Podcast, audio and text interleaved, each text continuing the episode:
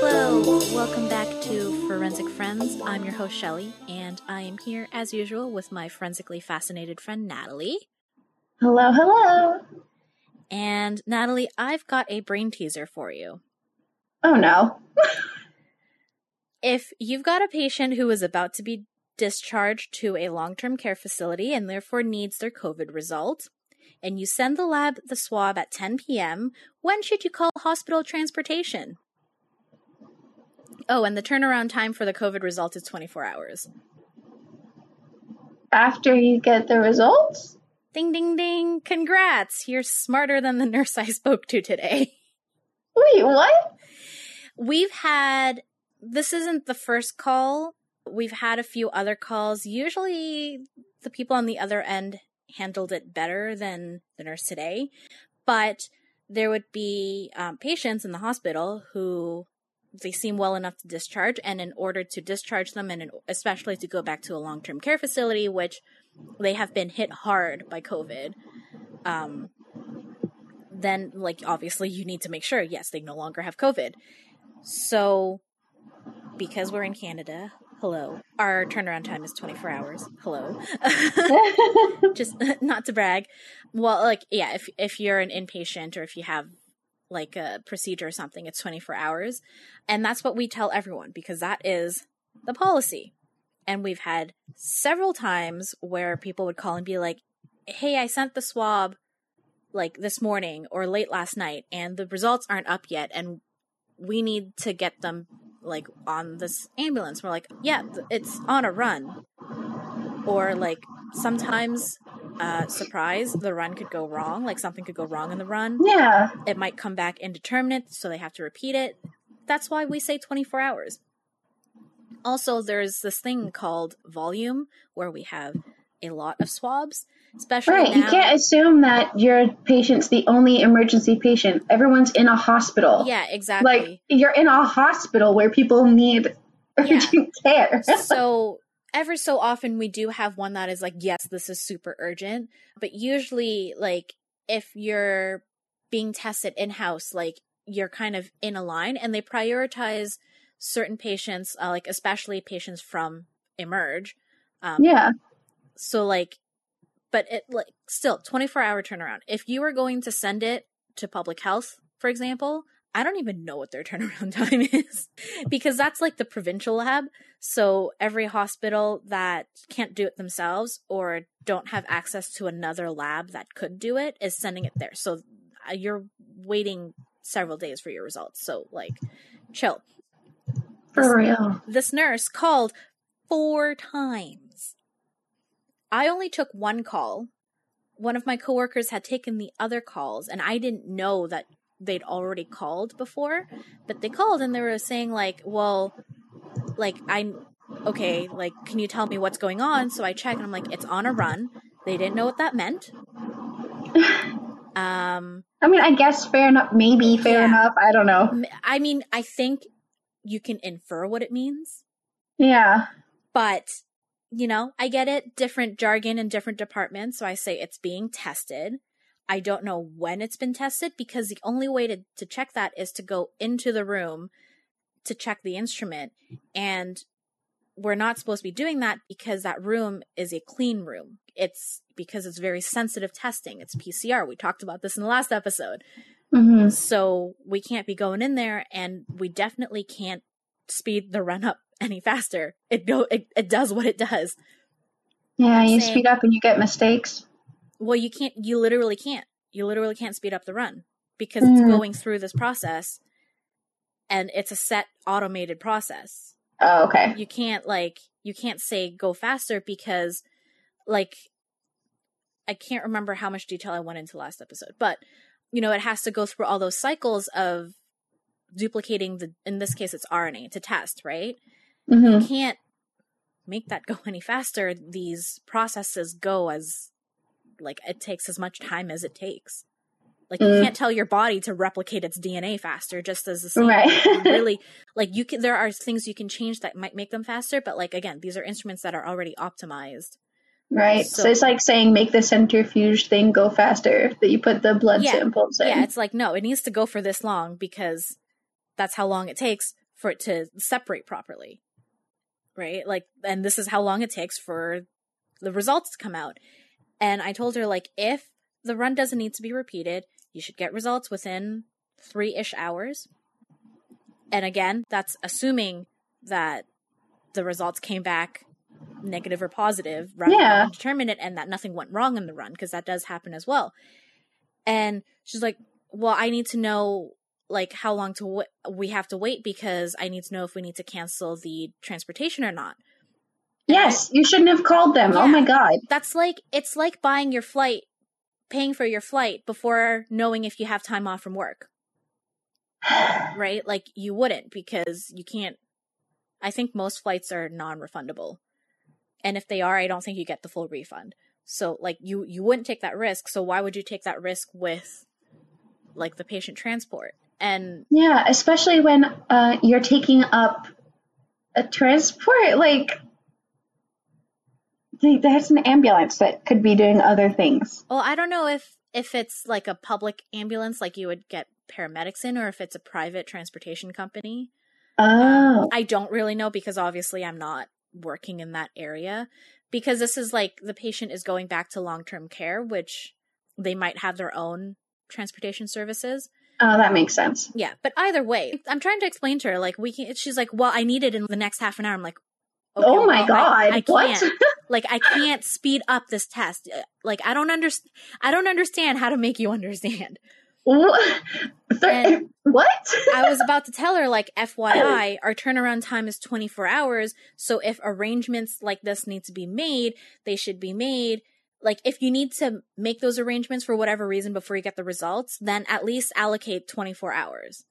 But our turnaround time is 24 hours. It's not an instant test. Like, I don't understand why people think it is, but like all tests have a turnaround time and if you've worked in a hospital and have had any dealings with tests whether you're a nurse a doctor or in the lab you should know that there is a turnaround time yeah and some things have longer times than others like my thyroid screening mm-hmm. first always surprises me how fast they get it back it can be the same day but like yeah. eight hours later or it could be the next day, but it usually is like the next morning or so when I get the test back. But like even then I wouldn't be like, okay, I know this test is fast. Let me go get my blood tested 4 hours before my appointment with my doctor. Like Yeah, like because if it was thyroid, you're probably getting your TSH, maybe T3, yeah. T4 that's like for those a lot of the chemistry tests in a lot of labs here at least they're like automated so you just stick them on a little conveyor belt and they just go so uh. you, you do get the results pretty quick assuming first of all that the instrument is running because i don't work in the chemistry lab but i was there for my placement and the instrument has gone down several times in my six weeks working there oh God. so obviously that delays results and actual stat tests are going to be prioritized, like people who came into Emerge for trauma, for example. Mm-hmm. People who are bleeding out might need those tests before you do.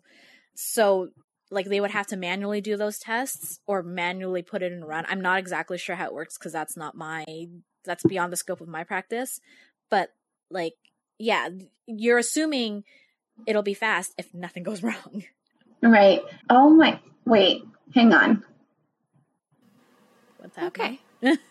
What's happening is, oh God, hang on. What's happening is I just happened to look and check to see what my recording thing was doing and saw that it was taking from the computer.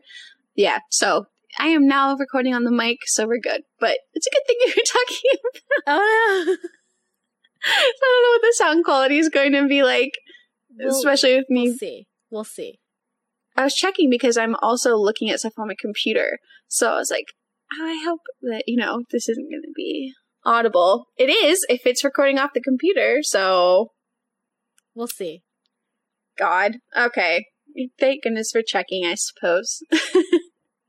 Better than uh, me not knowing that there's a problem and then giving you a file that yes. is like dead to hell.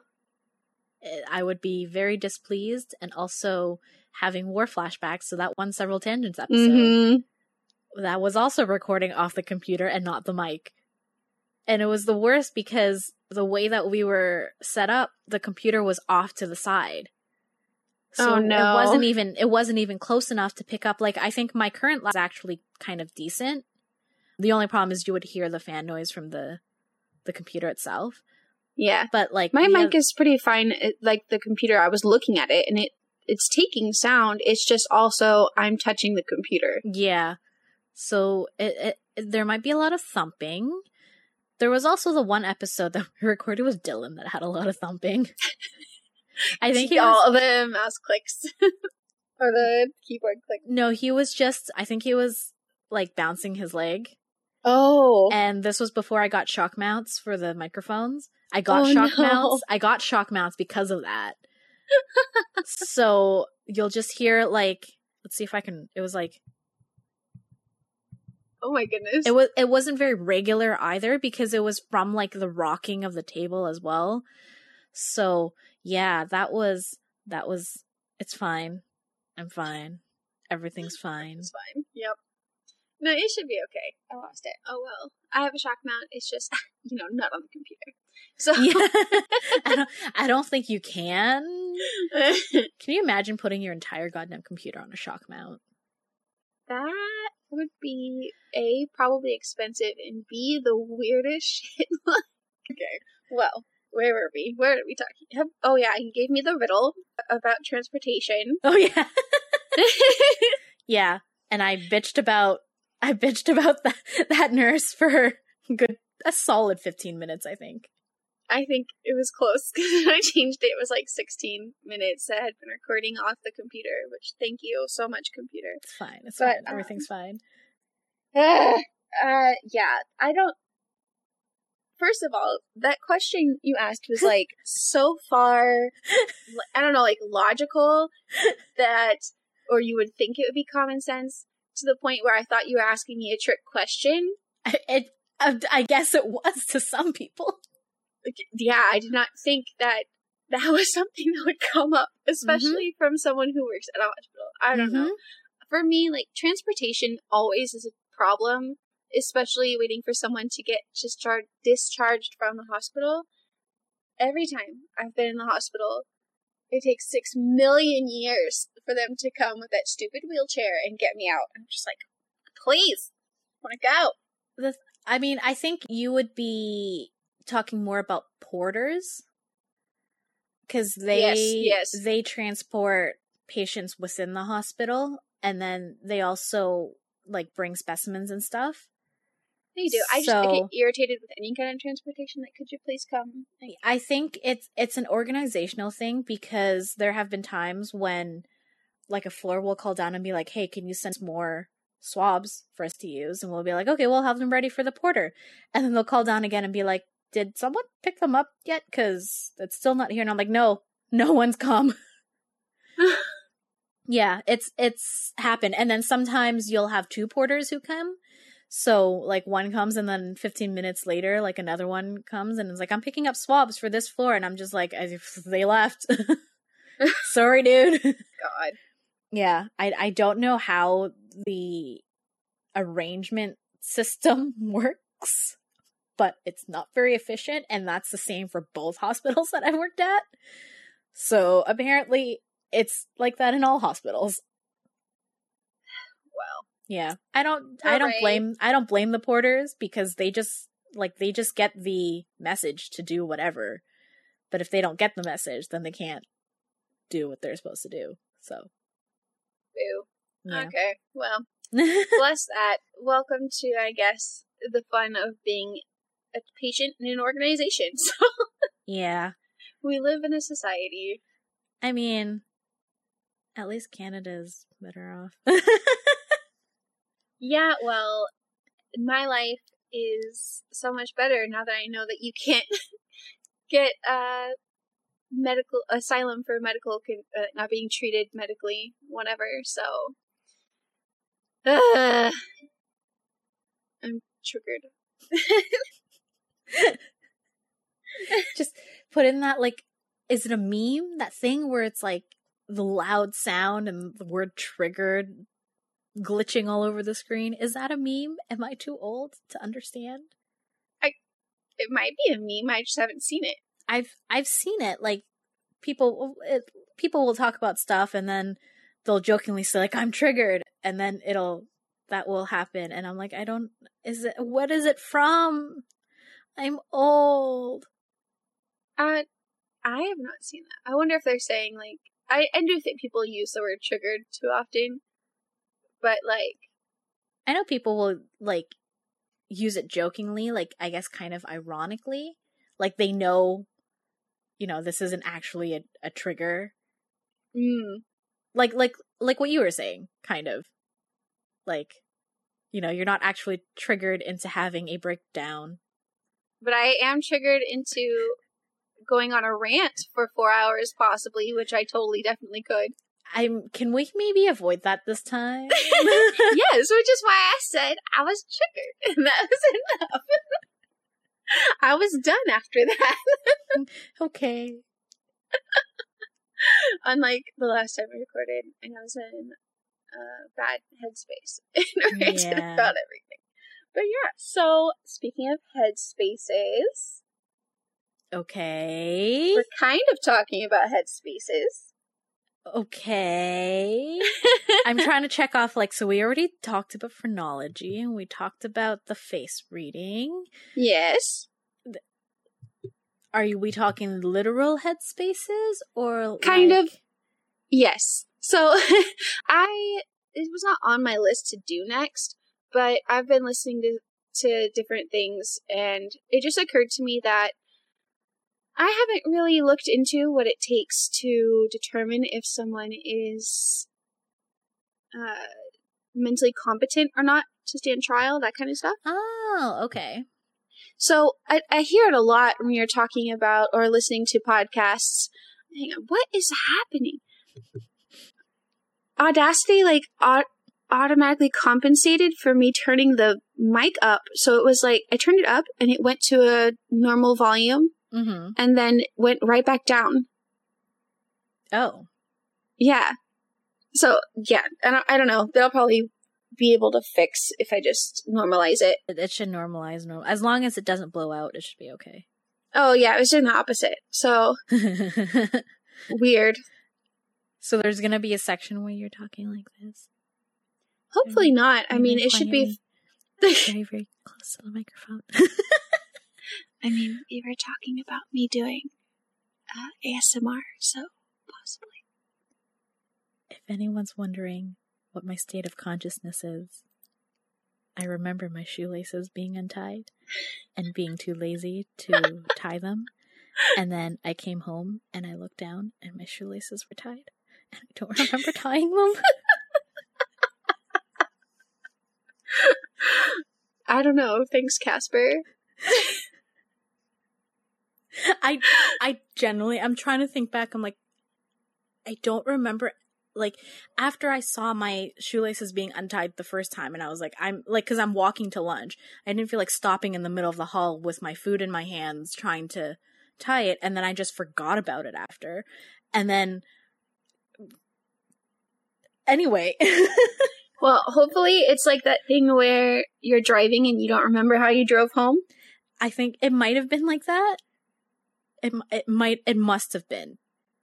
But like tying your shoelaces is very specific. Like like it's well, not, is driving home and No, not but- hitting any other car. but driving home like it becomes habit, right? Like you know the way, you know like it's already built in, but like I don't normally have to tie my shoelaces. That's not a thing that I have to like that just comes up in the back of my mind that I remember to do. I suppose. I don't know. Who knows? But uh, Not me.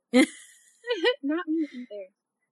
And I didn't know how people are determined mentally incompetent. So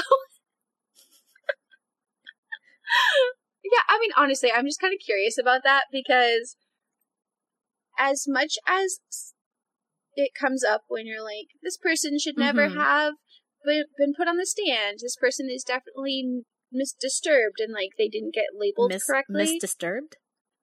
Sneaky. Well, I was gonna say mislabeled, and uh, my mouth got ahead of my brain. Okay, so Okay. Okay. or my brain got ahead of my mouth. One of those things. so, I mean, it usually comes up in the context of this person is not capable and they should not have been put on the stand. Mhm. At least for me, that's usually the context I hear or the context I think about that. But um, also, I guess when you're talking about really awful people, eh, sometimes they get labeled as incompetent when I don't think they should have. So Yeah. I guess it kind of goes either way. But I was curious about what the process would be like. I actually anticipated it being a psych eval. I think I my impression was partly psych eval, but also uh, like I think it depends on what they state as a reason because it could be a psychological or it could be like if they have some other kind of disability. E- that would make sense. Like that's actually that's what I thought. But honestly, now I know why it gets kind of thrown around in weird cases Okay. because for me like especially when people aren't displaying any kind of explicit mental illness or signs of mental illness, Mhm. I kind of get really irritated when that defense is used. Yeah. But looking from a legal perspective, I understand why. Because I really thought that was specifically a a psych eval. Like, okay, they failed a psych eval, they're not competent, Mhm. or they passed a psych eval and they're competent. But that's not really what they're looking at. And having a mental illness is only part of the evaluation, yeah. the overall evaluation, not a psych eval. So So hold on, just to be clear, when they say like unfit to stand trial, because usually my understanding is that the trial still continues, just that they won't be a witness because Yes. they're unable to testify.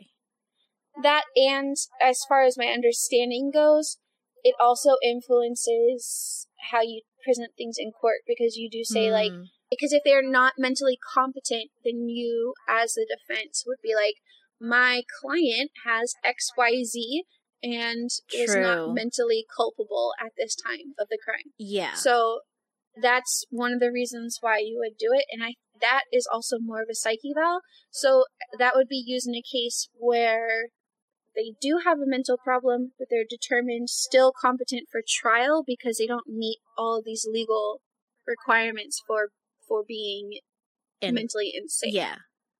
so they have a problem they're mentally or legally mentally insane Well, So- but that's also different, right? Because insane is more like you have the insanity defense. right Whereas, again, we're talking about like the trial is still happening, right? Like, yeah, even mi- if you're even if you're mentally insane, even if like legally they say you're they use the insanity defense or Mhm. one of the many insanity defenses. I didn't know that was a multiple thing, but even if they do that, uh, you're still having the trial. It just affects how your defense how the defense works, uh, yeah, what their approach is. because I guess it kind of logically follows. It's like, okay, if this person isn't mentally capable enough to testify, then they were not mentally capable at the time of the crime.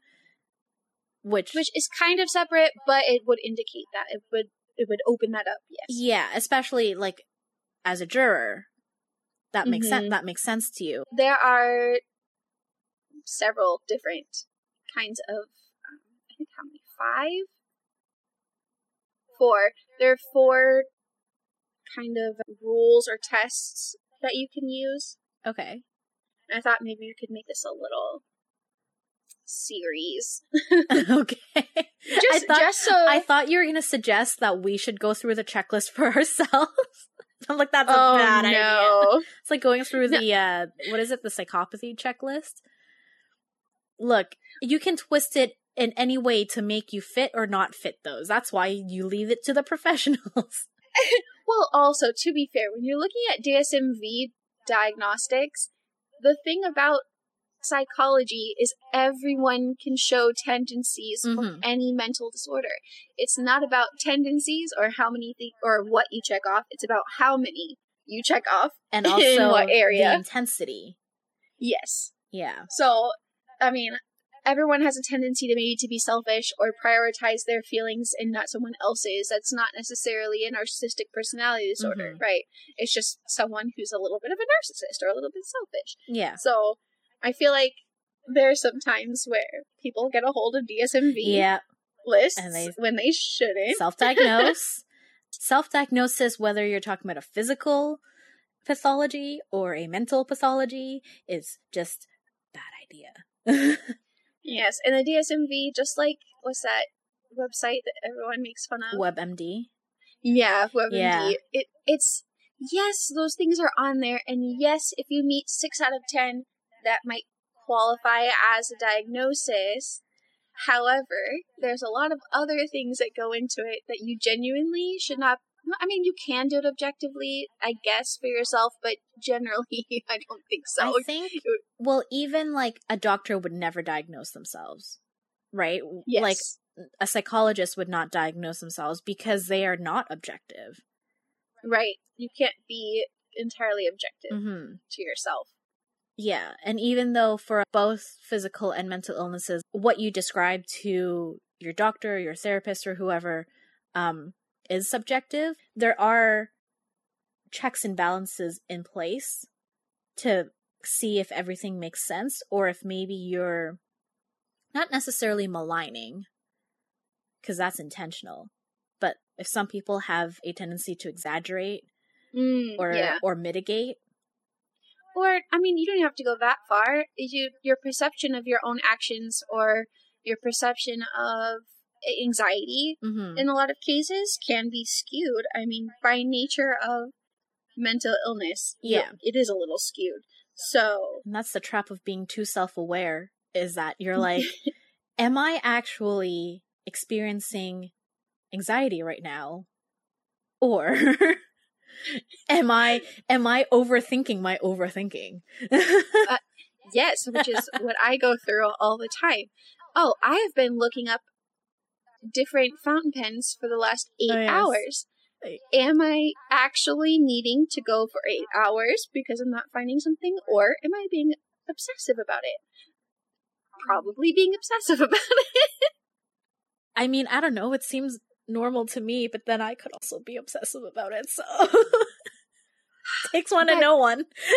I, ugh, I honestly, there's a reason why I am having trouble with this OCD diagnosis. Side note, But this seems totally normal to me.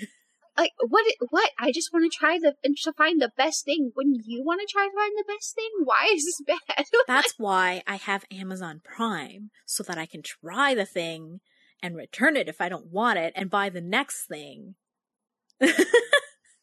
but uh, yeah. So speaking of that test, we can stop diagnosing me, self-diagnosing me. uh, I think this the M'Naghten. I think I've heard this before. To be honest, the M'Naghten rule or the M'Naghten defense. You'll have to describe it to me. Well, I just mean as a term. I I know that I have heard of it. I think I'll start there because there are four ways to determine legal insanity. There's the model model penal code test, Okay. the Durham rule, which is another one that I heard of and didn't realize what they were talking about. um, the irresistible impulse test, and then the M'Naghten rule. okay. So I do know that the M'Naghten rule isn't really used as much anymore as far as the US goes. It's kind of interesting how it came up. it was established, I think it's the oldest one, which is why it's kind of been phased out.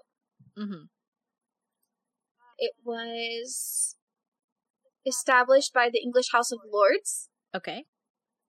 So in 1843, Wow, that's a long time ago. Yes, which probably means that the defense needs to be used uh, or looked at again and maybe not used anymore. Especially since there have been leaps and bounds Yeah. in understanding psychological conditions since 1843. yeah, you're no longer considered insane or hysterical, which was the common way of calling women who Mhm. did not conform. conform. I, I was like, confine? Can perform? No. I mean, yes to both of those, kind of. Okay, yeah, that I didn't realize it would work, but okay. I mean, women who didn't perform in many ways were seen as defective. So, so since we don't have a lot of modern tools, or we didn't have a lot of understanding of psychological conditions back in 1843, we can't really say what the original person, uh, Daniel McNaughton, really suffered from, but a lot of people, it, it's posited that he was a paranoid schizophrenic. Okay. So I mean, we really can't say too much. Which I mean, at this point, it's really hard to even if you had like records, like it it's been long enough that the interpretation of those records could be very confusing. Yes. What we do know is that he killed the secretary to the prime minister, Okay. but he was deemed to be under delusion of being prosec- uh, persecuted, and I don't really know how he thought he was being persecuted. But the parliament was convinced to create a standard for homicide or insanity in homicide. It was really complicated. There were a lot of there were a lot of there's a lot of pushback. There was a lot of public outcry about how it was handled because he in the end was found not guilty, and people are like he uh, he killed someone. Yeah. was pretty dang guilty. Yeah. This is also at a time where people really believed that if you did something bad, that like either you were possessed by the devil or you were inherently evil. Yes, I recall we did talk about this in one of the previous episodes. I just can't remember which one. Mhm. With phrenology. Yeah. because phrenology was also kind of born out of people trying to understand why people did bad things. Yes, yes, yes. Yeah, I remember that now. I mean, it honestly, the McNaughton uh, trial or the McNaughton defense originated kind of at the same time that phrenology was being proposed. huh. So the mid 1800s for both. I think 1850 something Which- was phrenology. Yeah, which does make sense because I remember you were saying like it was kind of taking a step back away from the religiousness hmm of people's behavior. So yeah, like it, it makes sense to it, it yeah, like before I guess if you were doing something evil and you that people thought that it was like the devil making you do it hmm and it's like your crime like you said was not being religious enough which Yeah. therefore makes you worthy of punishment in their eyes but now yeah, it's like so you're still going to get punished. Yeah. It's just why you're being punished. yeah so like you, you were at fault for not being religious enough but not technically at fault for killing someone Right. It's the devil's fault. The devil made you kill someone, but you're at fault for letting the devil in in the first place because you had to do something morally corrupt to get the devil inside you. You know. like killing someone I s- i think this is what you call a circular advances. it's what you call a circular argument what did you say? a circular circular argument it's oh, now that i say it it's a really weird combination of words to say oh no, it wasn't that. You just turned into a robot, and I couldn't hear everything Oh, but circular argument also was hard to say. That you it it kind of does, and obviously there are a million problems with that kind of understanding Yeah. of human behavior. But yeah, for sure. I think phrenology was, and actually this case too, were massive steps in finding natural causes for someone's behavior Mhm. instead of, you know, spirits. like the ghost tying my shoe. I mean, if you believe in ghosts, that's fine. I don't not believe in ghosts necessarily. And I'm not trying to come after people who are religious. Just that Maybe ghosts uh, have better be things to do. Oh, Uh, yes, also that. But also there needs to be a balance. You can't dismiss everything because whatever. Anyway. I have my own opinion. So the parliament set this as a McNaughton rule and it this is the thing that they wrote. are established. Um, to establish a defense on the ground of insanity, it must be clearly proved that at the time of the committing of the act, the party accused was laboring under such a defect of reason from disease of the mind and not to know the nature and quality of the act he was doing, or if he did know it, that he did not know he was doing what was wrong. My goodness, that wording. Some, yeah, legalese. Oh God, legalese is really hard to understand and pick apart. And not only legalese, I legalese is fine. It's just legalese from 1843. so, it, it sounds. I don't even know if what I read made sense to myself. It just it was so circular, but like. I think Ugh. it it kind of made sense. There were certain phrases that made more yeah. sense than others. Yes, there are some phrases I think that okay, but I think that's just wording. In essence, like briefly looking at it, you have to prove at the time of committing the act that you were laboring under a disease of the mind. Which, like, yeah, that no, that makes sense. Yeah, in combination with not knowing that what you did was wrong. But there's, I think the wording in that is a little bit specific as well, but like, basically, you have to prove that you didn't know what you were doing was right or wrong, which I think we do hear that mm-hmm. communicated a lot. Yeah. Even in the lay lay context, talking about crimes. Yeah. That you have to establish what was right or wrong. I know I've heard like on TV shows people say he clearly knew that things were right or wrong. So hold on, let me just quickly look it, look it up so that I don't get the term wrong. But I believe we're referring to the mens rea, which is uh, it's kind of it's tied to the mens rea. The mens rea is the intention or knowledge of wrongdoing that constitutes part of a crime. So, oh, I think that is the mens rea. So your mens rea is your intent, and then your actus reus is the actual act. So for someone to be culpable, both have to be present.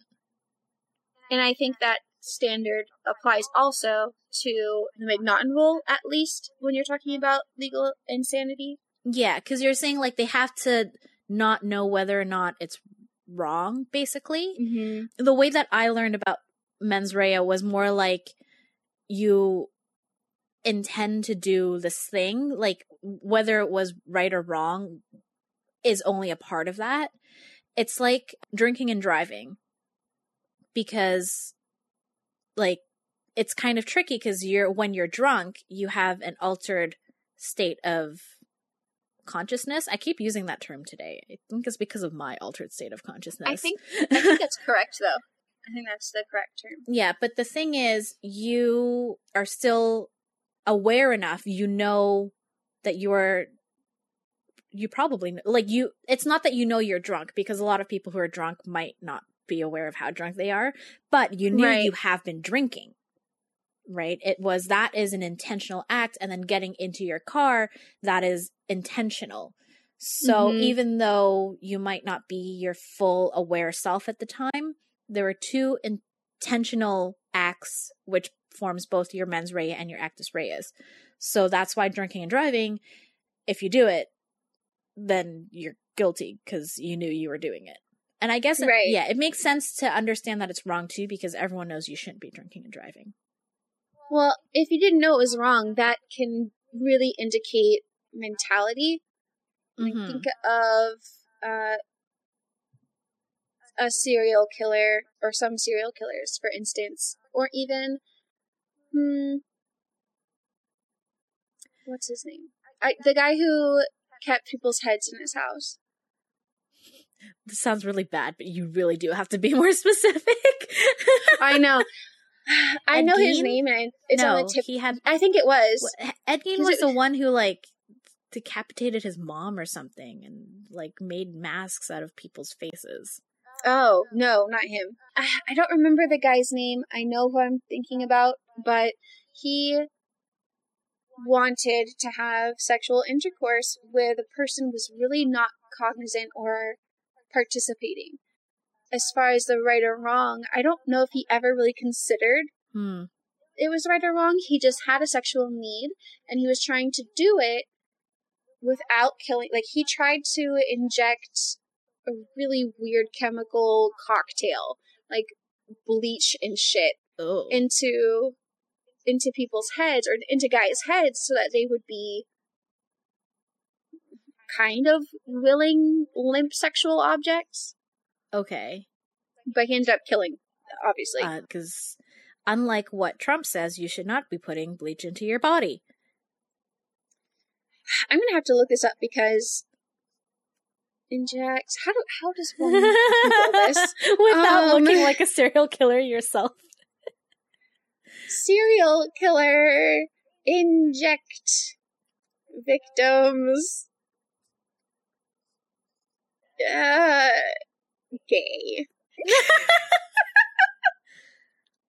Because he was gay. It's fine. Oh God.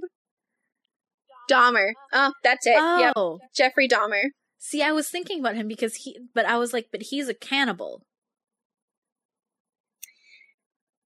I knew, I knew he kept decapitated people at, in his home, but he was also a cannibal, so I didn't necessarily make that conclusion because you didn't talk about the cannibalism. But I always forget about the cannibalism, to be honest. that's fair though. Don't we all want to forget about the cannibalism? Yeah, but my brain has latched onto the uniqueness, I guess, of his motives hmm because that's something that really sets him apart in my mind as far as you're talking about uh, legal insanity. hmm I don't think that he was mentally fit, to be honest. He very clearly has a mental disorder, hmm but uh, again, that's not just me saying that he, he shouldn't have been pu- hit the English. He shouldn't have been punished. Uh, obviously, I think he should be, but I do think that there is something more serious wrong with him than a proclivity to kill people. You know? So, but then when you're talking about whether someone knows something is right or wrong, Technically, he was labeled as knowing what was right or wrong, but I question that a lot. okay. Me personally. Because another example, probably more recent, is the Greyhound bus. I don't remember. Is that the guy who like cut off the head of the guy beside him? Yeah. And, like, yeah, oh yeah, and that was a mess. God. and he very justifiably was found to be, I guess, legally insane. So rather than a prison sentence, he was actually being treated at a psych facility. Yeah, And I I, know he he thought everyone was. It, he saw that He was- something else. I think he was schizophrenic. I think. Um, Oh yeah, he's using the. Oh god, yeah. Yeah, he, I think like he saw the victim as some kind of monster or evil, and Some demon. I think. yeah, I like, I- and he had. I remember like looking into the case. I think this was actually for my old shitty podcast. Um, but like he had a, a history of mental illness that was somewhat untreated, so that kind of all made sense to this. Like, and the thing is, it's it's that like awareness, right? Like when he was lucid, I guess he knew what he did was wrong. Like now that he's been released, like he's extremely remorseful for what he did and you know horrified by what he did. But at the time of the crime, he didn't understand that he was hurting a human being. He thought he was fighting a monster or something Yeah. along those lines. I remember that. I just my recall of that case. I think it disturbed me a lot, so I really didn't look into that too much. I think it but it stood out a lot because it was in Canada, and I believe he's Chinese Canadian, so it, there was a Yeah. lot of talk about mental health in Chinese community because like of how stigmatized, especially um, within Asian yeah, that was kind of the context I heard it too. Yeah, so it was. I mean, also it's a very shocking thing to happen. So it was definitely talked about a lot. Yeah, and I mean, for people who are around the 90s, 80s, and 90s who saw Dahmer, I'm sure it was really shocking too. hmm But he said he said that he understood what he was doing was wrong, but I'm just honestly with him, I'm not convinced because knowing, to me, knowing that something is right or wrong doesn't mean that you understand that it is right or wrong. Like you can say, oh yeah, society says that incest is bad. But you as a person, you're like, but these kind of feelings I have for my stepbrother But- or brother. But I think, but we're looking at it from a legal perspective, right? oh, that's true. So That's you're true. looking at it like, like you have to say, okay, you understand that this thing that you're doing is breaking the law. breaking the law. It is illegal. And we talked about, you know, moral subjectivity. So that, bes- besides that, it's like, you know what this is like. Okay, we'll talk about something more sensitive sexual assault. Yeah. Like, and and I hear this a lot, and I think this was something someone actually tried to do, but they like if they asked a man like, "Would you ever rape someone?" and they would say, "Of course not." Like, that's bad. They know that it is bad, but if you change the wording, you know, if this girl you really liked was unconscious. Hmm okay if- that one also is i think most people would objectively be like yeah no. But like yeah if you well, I mean, I or, guess you like hear if people you say like she asked for it or like Yeah, she or- consented. or even even like um not even going into the victim blaming but just like i'm trying to think of a specific example. Give me a second here. My brain's not working okay like if you were to like coercion into sex Mm. is still sexual assault yeah. right? It's still rape because it is not that person's explicit consent. It is not explicitly what they want. But like if you were to ask a guy like, okay, well if you really like this this girl or whoever, like and she said no, would you try to like convince her? Would you try to loosen her up with alcohol? Yeah. and in their minds they can justify that act and they understand that the act itself is actually wrong but like not really so legally speaking though it's like yeah you know you shouldn't be doing that Fair enough. I just maybe it's just my brain when looking at psychology that I feel feel a little leery about it. But again, from a legal perspective, he didn't know what he was doing. Yeah. So that was established by the the lords in response to McNaughton that or at least they put clearly a standard of insanity because they thought that he wasn't he wasn't culpable. yeah So Minnesota still uses it. Hmm. And they have in their statutes that no person having a mental illness or cognitive impairment so as to be incapable of understanding the proceedings or making a defense shall be tried, sentenced, or punished for any crime.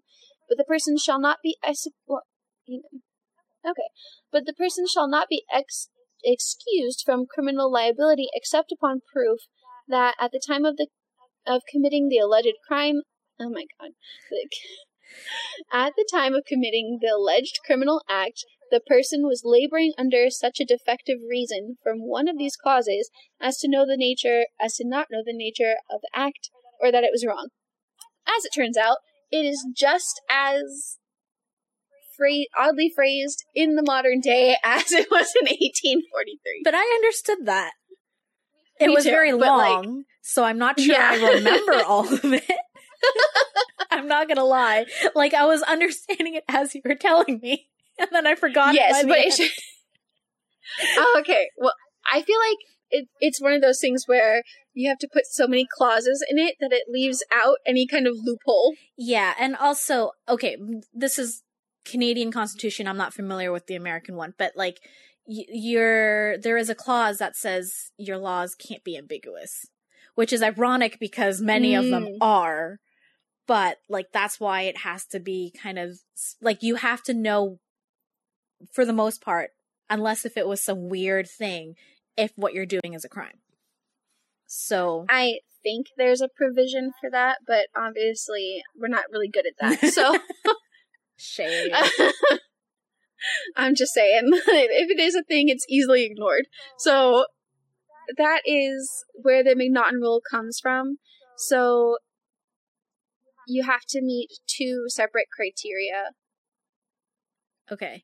As far as this one in particular goes. Yeah. Okay. no, I remember the first part now. Because that was Yeah, well- like whether or not you really understand what's happening, right? Yes. And then the second one, well, it's kind of it's almost a three parter, right? Because it's whether or not you understand what's even happening, which, like, does any do does anyone? But also, you should you would be like I think there was the mental disorder clause as well, technically. Like you have to be quote unquote laboring under a mental disease. Uh, so it's not three exactly. It's Two two. well, it's two, but I think it's got a very broad scope as to the reasons why they would apply, if that makes sense. So the first one is a mental disease or defect of the mind. Yeah. And the second is inability to know the nature or qual- quality of the criminal act or that the act was wrong. So Okay. that's kind of that third part, Yeah. but it's lumped into one. But having a mental disease, or like I can't, that's how it's termed, but having a mental disorder that is changing a perception would lead to one of those two things. right. So I think there are a lot of ways that that can happen. There are a lot of extenuating factors that might lead to that, but broken down to to two things, it makes sense how it's put that way mm-hmm. because they kind of feed into each other. If that was a solid defense for you to use to a certain person, Well, I think talking about the timing might also be important because you know you can have periods of lucid lucidity. Yeah. Mhm. So you might understand what's happening at the time of the trial, right? You might be possibly fit to actually stand trial and and and like testify as a witness, but at the time of the crime, Mhm. were you aware? were you lucid? Yeah. Which I guess is where Um, it gets tricky because Yes. yeah. we see that a lot. There's a there's a there's a lot that goes into it, and I think this is probably why I keep saying McNaughton, but it's not. It's M'Naghten. Monot- okay. yeah, there's no C, but it has a it has one of those apostrophes, and I'm used to Mick. Yeah, also I'm a, I was just about to make a Final Fantasy 14 reference Oh no, what?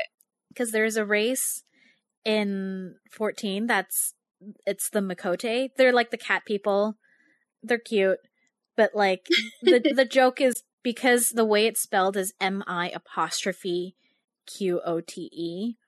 So the M apostrophe, like when people are kind of making fun of it or or, or referencing it, they would be like, "mo whatever." Um, yeah, and that's what it made me think of. Well, I mean, s- very similar, kind of. Not at all relevant, but it's fine. Uh, but it fits. Is monotone though, and I do do that and take my Irish Scottish brain out. But um, also uncommon.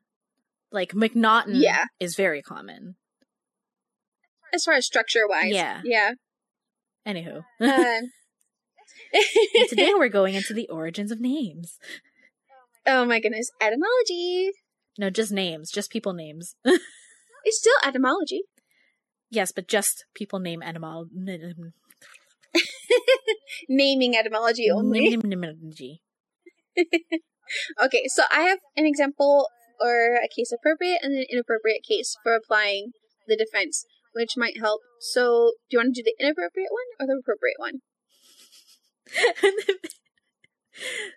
It's it, I, that's the legal term. I know. Inappropriateness. I know, but let's take that clip, that sound bite, out of context. do you want to do the inappropriate? Well, let's let's be inappropriate. okay. Okay.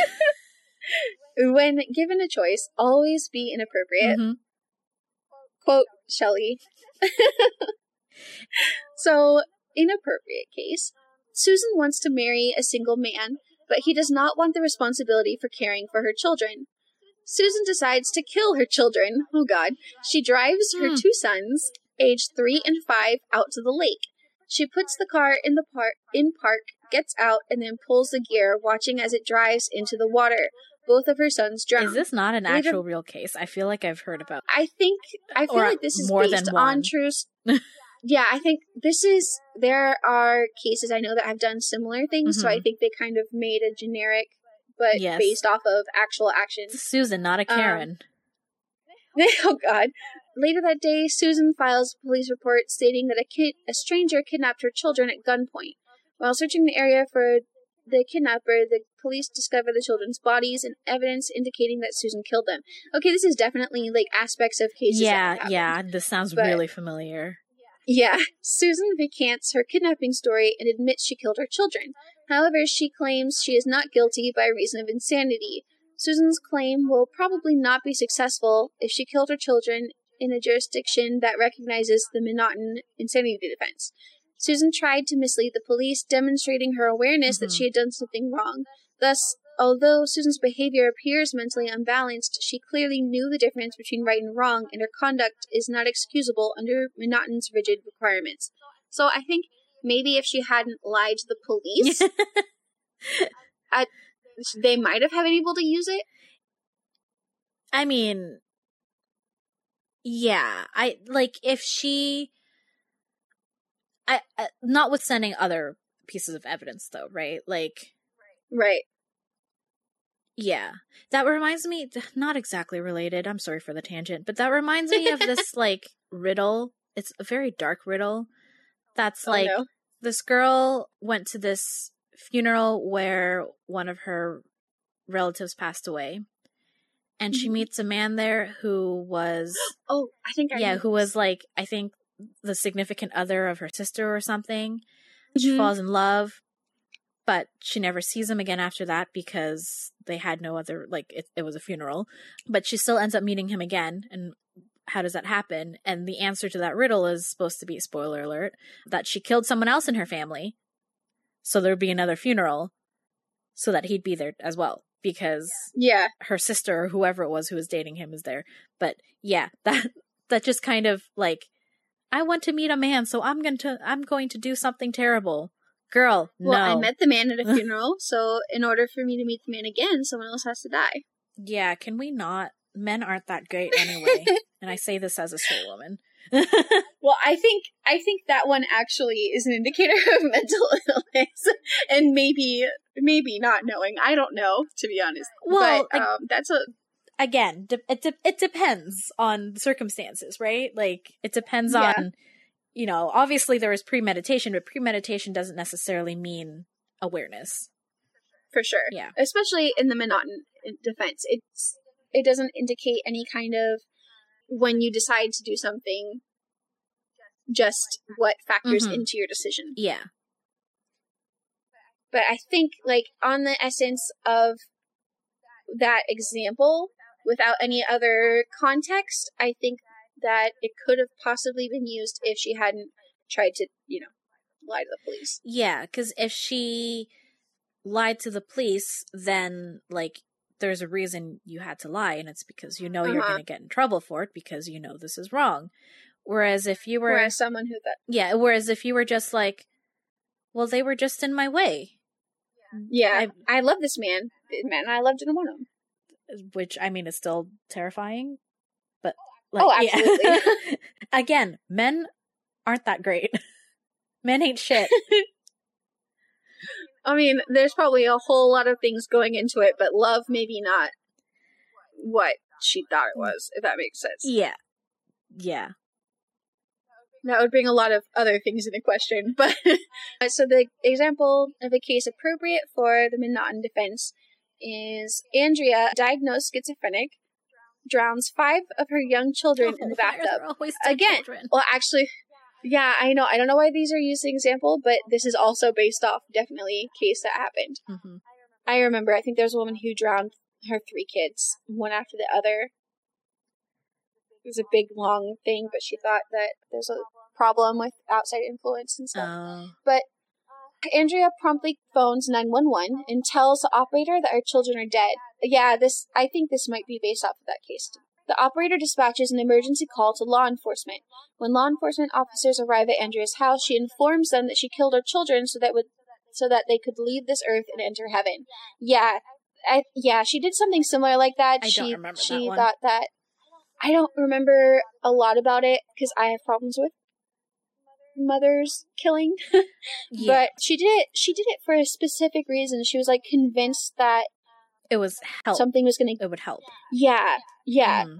For one reason or another, she thought it was a good thing. Which I think actually, The Haunting of Hill House, the book, Oh, was inspired by that in some ways as well. Okay. You know, with the mom. yeah. Love that series. If you haven't seen it, I might have spoiled it. So sorry, but uh, Um, I don't think it's a big spoil.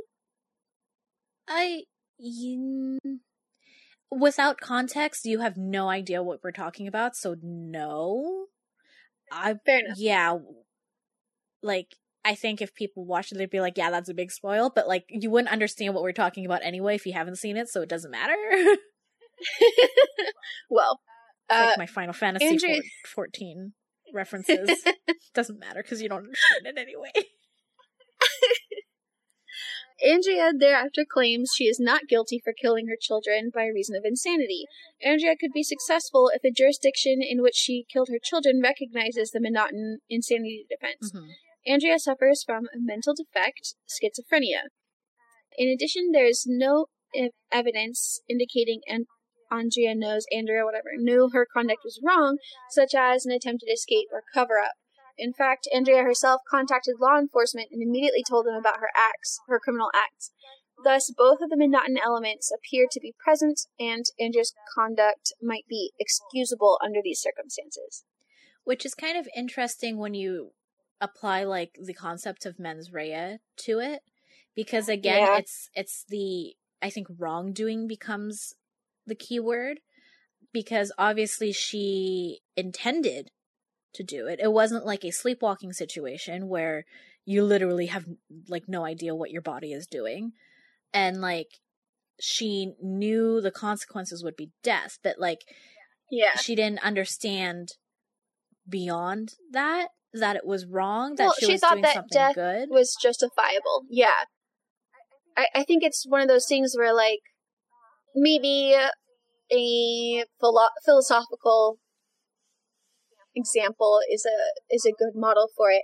You know that I don't remember the name, the spe- specific name for the situation, but if you have a train and on it's going to go on a track that's going to kill five people, oh yeah do you pull the switch and it kills one? You know, yeah I don't remember the model, but you know what I'm talking about. yeah So I think in this case, in her mind, which is what would get you labeled as insane, that her kids were headed towards the five track and their life would be worse somehow. And so she pulled the switch and did the bad thing that was going to kill Mhm. the one, or in this case, kill her children. But that, they would be saved from unquote, something wrong. worse yes. yeah Yes.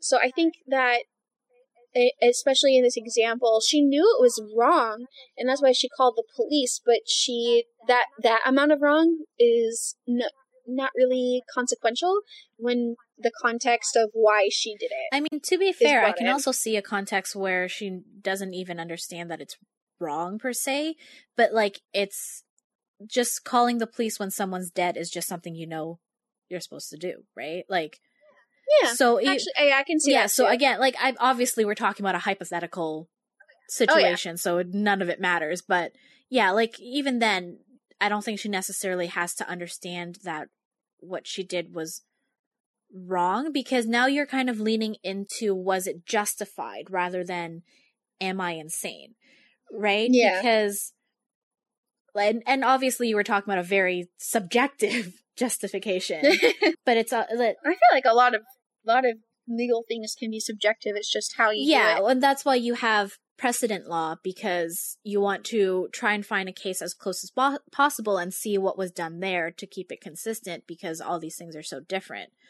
But like I guess if we were to look at it as, you know, is this justified, then you would be looking at something like self defense, right? Like, it, if I was attacked and I, I don't know, had a really great roundhouse kick and somehow broke the guy's neck. No, I, my roundhouse kick is not that. It's pretty good, but it's not that good. I am still human. I don't know. He fell and he knocked his head and then died from a brain hemorrhage. Let's go there. Oh my god. Yeah. I mean that's that's a thing that happens. It's sometimes. it's like obviously I know you shouldn't be hitting someone. Like hitting someone yeah. is bad. Hitting someone until they die is bad. But the act is justified because I was protecting myself. But that's obviously very different than like, well, I did nothing wrong.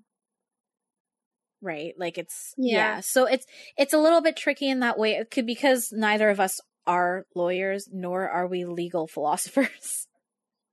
Yeah, for sure. So seeing the way that it's like applied exactly and I feel like it also depends on jurisdiction and location because I don't know if the M'Naghten rule is used in Canada. I feel like it is because there's a lot of crossover since our legal systems are somewhat similar in that respect. So like yeah, I I don't know. I mean, I looked at this in not really intending, but with the understanding that it was going to be more psychology heavy mm-hmm. when it really isn't. I expected it to be a more psychological basis or test, which is something that I would have understood more and been able to yeah. give better examples. But instead, it turned into a law or more legal well that's indicator or defense or that's test. the thing with that i've noticed in a lot of whether it's defense tests or eligibility tests when it comes to the legal system is that at the end of the day and this was something we also learned when we had to learn how to testify as expert witnesses is that lawyers and judges are not scientists, they're not psychologists, they're not doctors. So that's why when you have these rules that like would make sense that you're looking at a psych evaluation, they don't got the time. Um, it's not that they don't got the time for that. They don't have the expertise for that. and part of it is like that's why you have expert witnesses. But sometimes like but those expert witnesses would also be testifying do they fit those very stringent requirements? Yeah. Right? Like, obviously, you would, if someone was previously undiagnosed, you would have to have an expert witness to say, okay, do they fit that mental disorder clause of this test?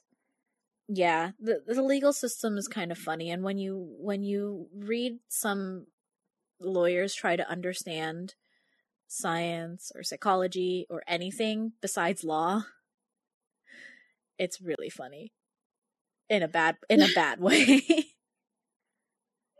it's I don't know if I find it comforting or if I find it's it comforting. concerning. Well, just in the way that like oh. you basically could find a legal hole for anything. And at the same like the first thing in my brain is like, okay, so if, I, if I'm in a situation, they could find some way to help me, which is kind of okay in that situation. Like, I get it. But then thinking about it, it's like, I could also get convicted off of absolutely nothing. Yeah. Again, the legal system is run by people, and people are imperfect and sometimes evil. Yeah. So, there's that. So in that case, it's very scary for me. Like, yeah, it it, that's why I, I keep saying like my law professor hates how the legal system is because she knows how broken it is and you know try as you might to be as reasonable and objective. At the end of the day like everyone has their own motivations and sometimes those motivations come into play when you're making a decision. So yeah. Sucks it's a, it's just crazy. I don't know. Like using crazy. I know. I was just gonna say, like crazy, just like Andrea in your little case study example. oh God. Uh, oh God. I just, I don't know. the monotony. It, makes sense to me why this one's a little bit defunct, but like the in Yeah. defense in particular, I can see why uh it's been changed. I can appreciate that, but yeah, that's the I think the first real uh, insanity defense as far as Western law goes. And I think the reason possibly because it still makes sense. You say it's defunct, but in a way it still makes sense, right? Because Yeah. a person shouldn't be held legally, criminally culpable if they're not aware of what they're doing or they're not aware or they don't like their mind doesn't constrain to our moral standards in a way like but also i think it, it it doesn't necessarily mean insane now Right. I think that's that's where I see the necessity for expansion or editing is defining what mental disease or uh, what they say. Uh, uh, deficiency Yeah, it was another deficient, d word mentally deficient. yeah because like Oh, defect of the Oh. mind. That's what it was. because if you think of like i mean other than the problematic wording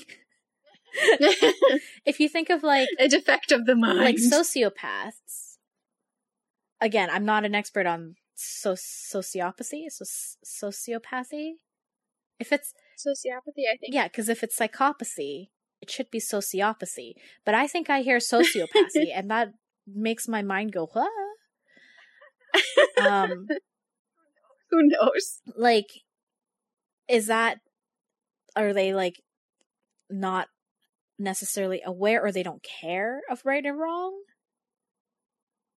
because Uh, I think that right or wrong to them is like a limit that doesn't exist. this limit does not exist if that makes sense.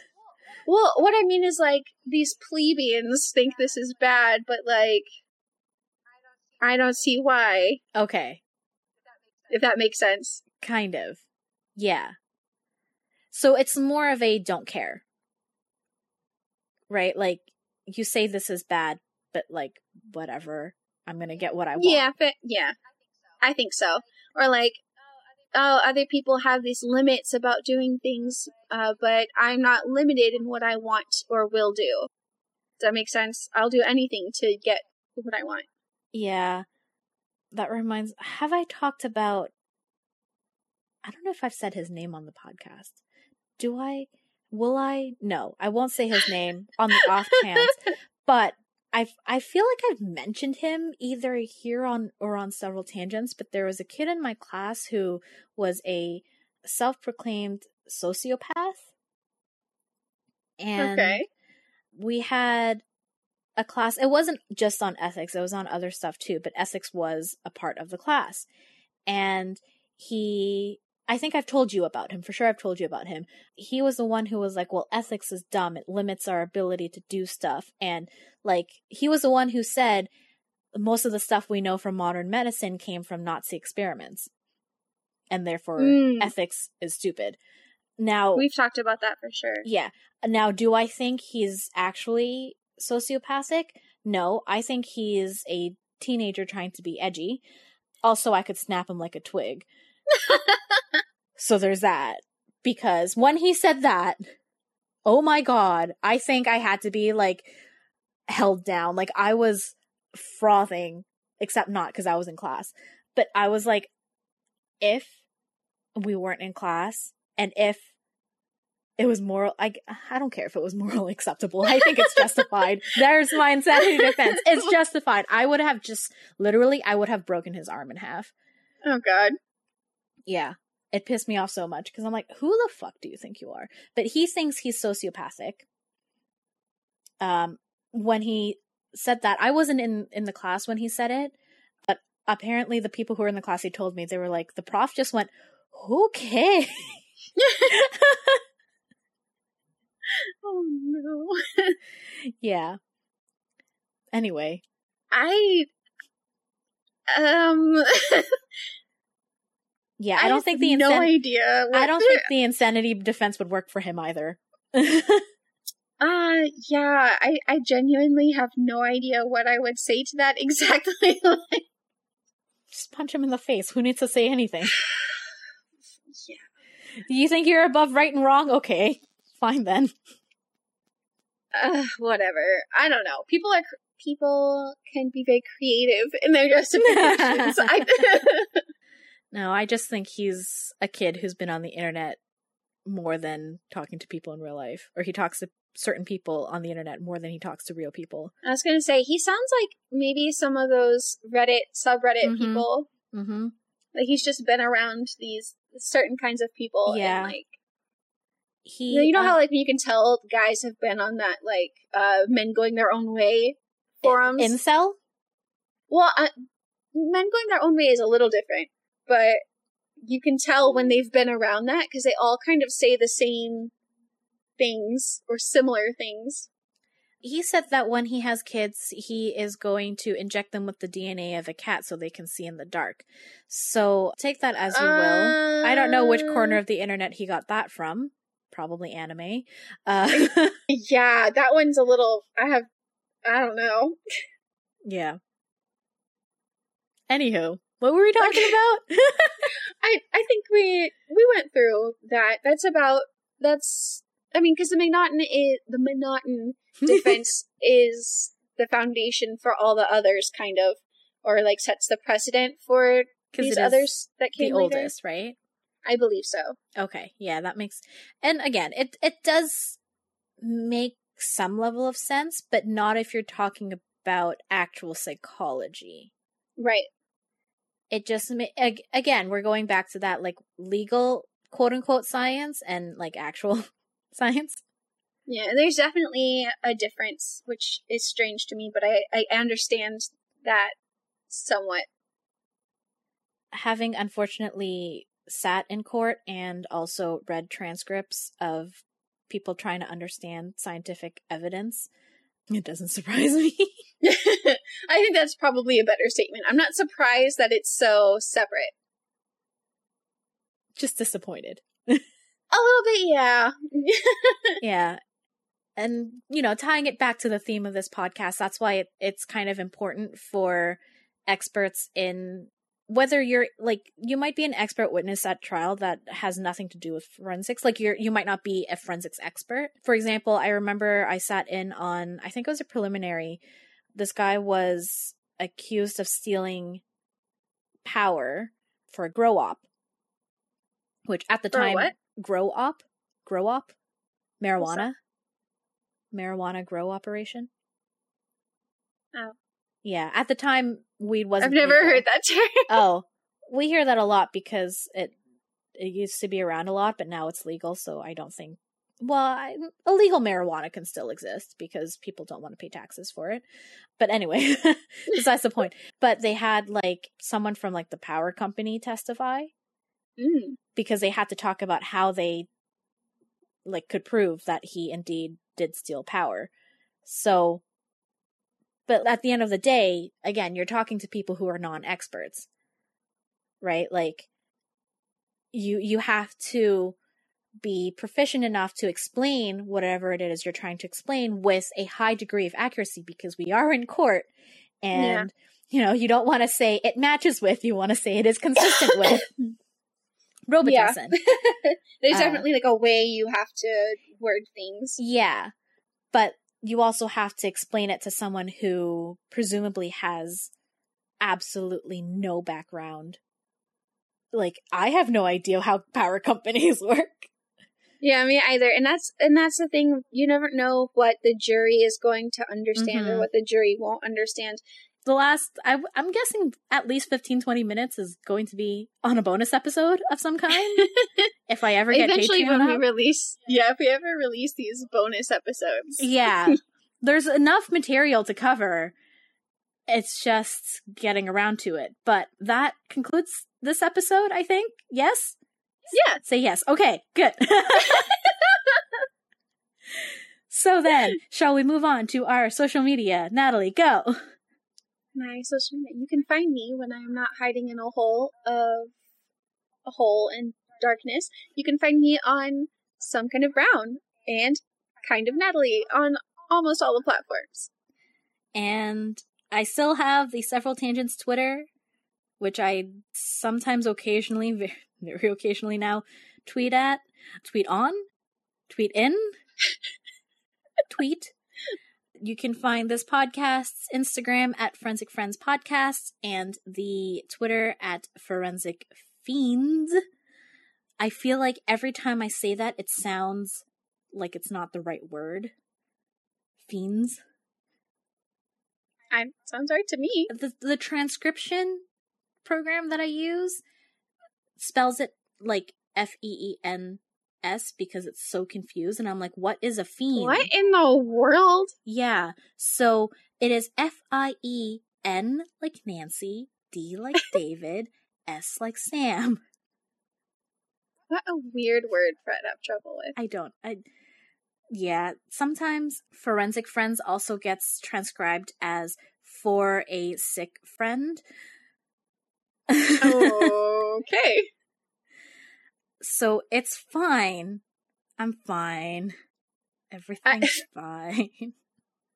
Uh, whatever. it tried. Yes, I tried. We tried.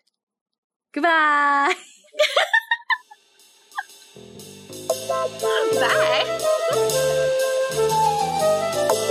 Bye.